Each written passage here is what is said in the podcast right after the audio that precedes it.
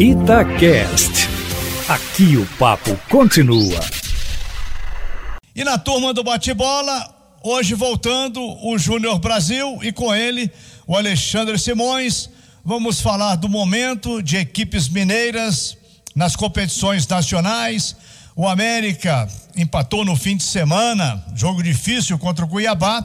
E o Atlético, uma virada importantíssima contra o Corinthians em São Paulo. E amanhã, a seleção brasileira.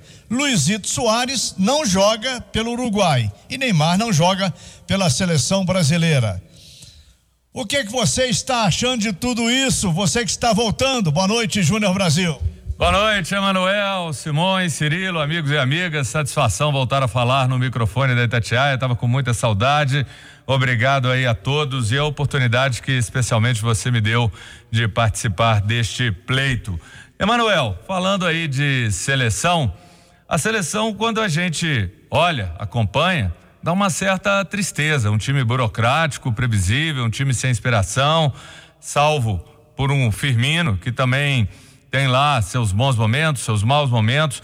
Mas uma seleção que não tem muita criatividade vai encontrar um adversário que vem de uma boa vitória diante da Colômbia, tem lá seu problema, não tem aí é, o Soares, mas tem o Cavani. Do lado do Brasil, a seleção brasileira, a gente sabe, são dois times muito diferentes. Quando tem um Neymar e quando não tem Neymar, é uma equipe com muitas dificuldades. E o que assusta às vezes na seleção, num certo sentido, é que o técnico Tite ele tem prestado, no meu modo de entender, um desserviço ao nosso futebol quando mantém alguns caras que, sabe, não vão estar tá numa próxima Copa, estão aí servindo numa eliminatória e não tem condição mais. Eu acho que é preciso de se investir um pouco mais pesado numa renovação para que a gente possa ter novos ares na seleção brasileira e, quem sabe, a seleção voltar a vencer e a convencer. Pois é, exatamente, Júnior. Um abraço a você, ao Manuel, o pessoal de casa. E o time do Tite tem uma, uma tarefa ingrata porque as duas últimas vezes que o Brasil jogou contra o Uruguai, lá em Montevideo, pelas eliminatórias da Copa, foram duas goleadas.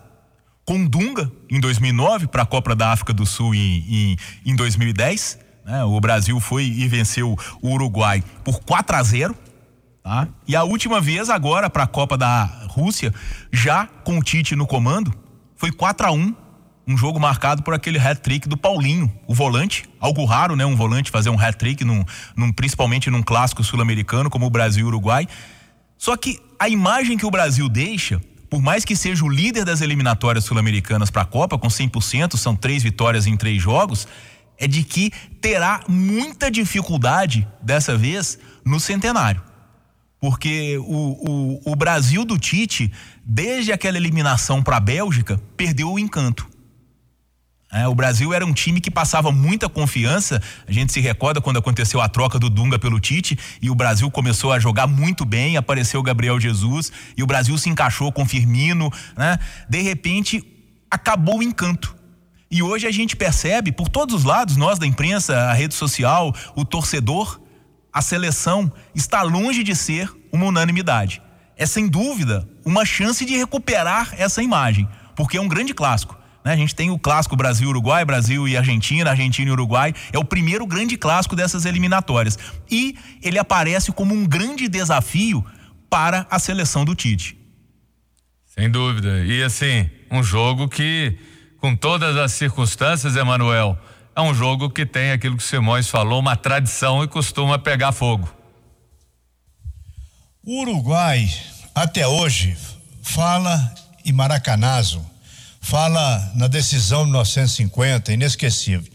De lá para cá, praticamente, o Brasil ganhou todas, mas não deixa de ser um jogo muito tradicional. E o Uruguai é adversário forte, redobra a sua luta contra o Brasil, principalmente, e principalmente quando joga em Montevideo. É uma seleção de jogadores que atuam muito fora do Uruguai, não vai ter o Luizito Soares, mas tem o Cavani, jogadores que têm uma grande experiência internacional. E vamos e venhamos, o Júnior Brasil e Alexandre Simões, A seleção brasileira, mesmo com três vitórias, ainda não convenceu. O Tite falou mais cedo, na abertura da turma do bate-bola, ao Wellington Campos, reconhecendo que contra a Venezuela, o Brasil ganhou, mas não jogou bem. E contra aquele que é considerado o adversário mais fraco das eliminatórias da Copa do Mundo.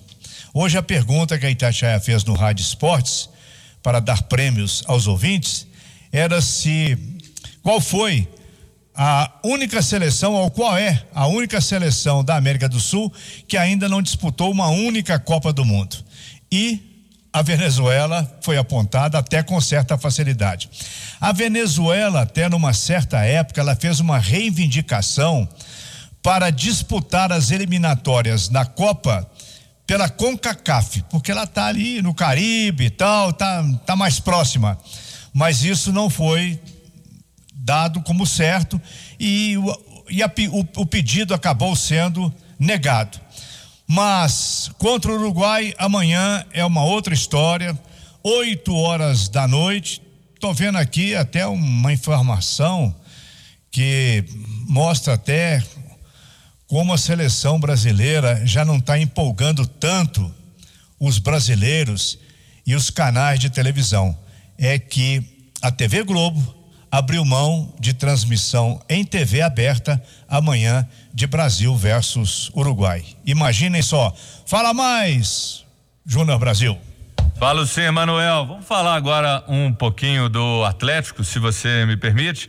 E só para dizer o seguinte, viu, Emanuel? Quando veio o VAR, eu fiquei muito feliz, porque com todos os erros, a gente ficava naquela expectativa de que o VAR fosse trazer a justiça, mas a gente esqueceu de que o VAR também é administrado, é controlado por pessoas e não está havendo um bom diálogo, porque o Atlético foi muito prejudicado. A gente tem que falar que houve o pênalti do Gil no Vargas, que uma boa opção, chegou bem, já mostrou categoria, toque inteligente, ou seja, o Atlético tem o Marrone que você gosta, tem um Sacha que é irregular, mas costuma ter seus bons jogos.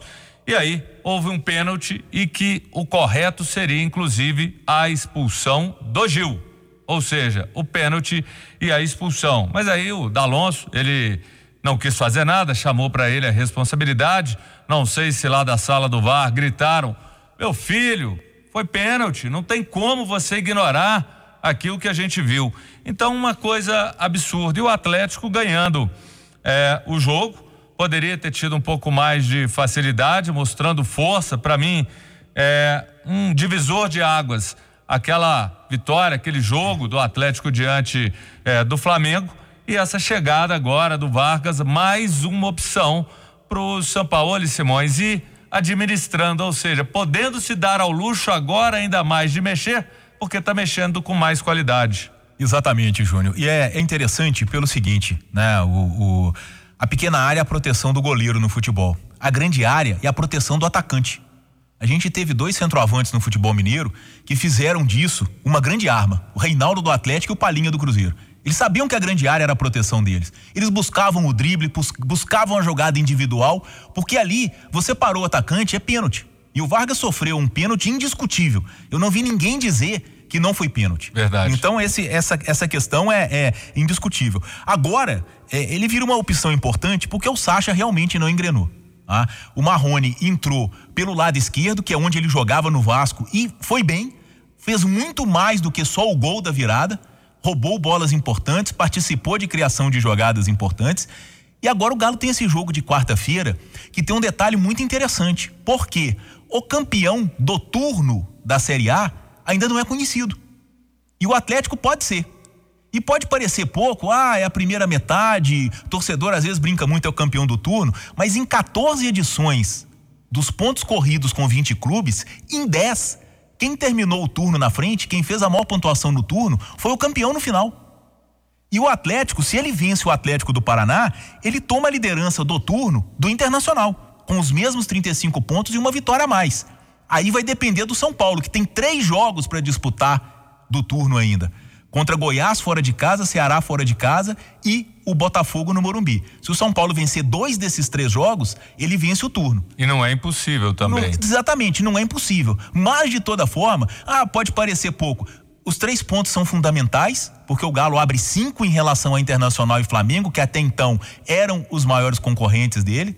Concordo com o que o Manuel falou do torcedor de que o, São Paulo e o Palmeiras agora merecem atenção e merecem mesmo pelo momento que eles estão vivendo e o São Paulo por esse conjunto de jogos atrasados, mas é um jogo importante sim. E por um outro detalhe que também é, é, é relacionado a essa área de, de número, até pedir licença ao, ao meu amigo Baião, mas o Campeonato Brasileiro, por pontos corridos, ele tem uma marca simples para o título: dois pontos por jogo que dá 66,7% de aproveitamento.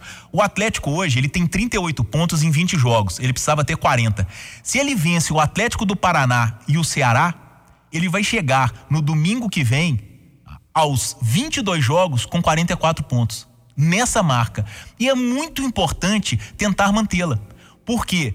O maior vice-campeão da história é o Santos do ano passado do São Paulo, 74 pontos. 66,7% de aproveitamento no final dá 76 pontos. Então, quer dizer, é muito importante o Atlético conseguir se manter nessa marca, Emanuel.